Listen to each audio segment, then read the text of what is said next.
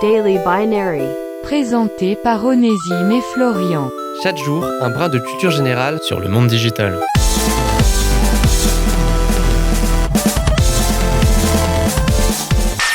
Si vous croyez comprendre la mécanique quantique, c'est que vous ne la comprenez pas. Vous avez peut-être déjà dû lire ou entendre cette citation attribuée à Richard Feynman, l'un des papas de la physique quantique. Bon, alors déjà, sachez que cette citation est souvent sortie de son contexte. Parce que juste après avoir dit ça, Feynman avait ajouté Je vais vous dire comment la nature se comporte. En fait, il comprenait très bien comment la physique quantique fonctionnait. Il n'aurait pas eu de prix Nobel pour ça sinon. Il ne comprenait juste pas le pourquoi.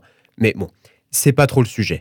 On avait juste envie de revenir là-dessus. Le sujet d'aujourd'hui concerne effectivement la mécanique quantique, mais comme nous, notre spécialité, c'est pas la physique mais l'informatique, on va plutôt vous parler d'informatique quantique. Et dis-moi, Daily, c'est quoi l'informatique quantique? Eh bien, c'est très simple, Binary. En fait, en informatique classique, tout part des fameux 0 et 1. C'est ce qu'on appelle les bits, l'unité la plus simple, la plus élémentaire.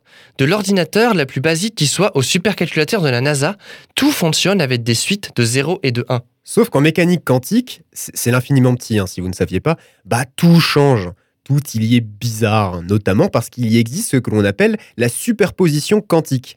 C'est-à-dire en gros qu'un état quantique spécifique peut posséder plusieurs valeurs à un instant spécifique. En gros, ce qu'il y a à comprendre, c'est qu'en informatique quantique, au lieu d'être contraint d'avoir soit un 0 ou un 1, ben on peut avoir les deux en même temps.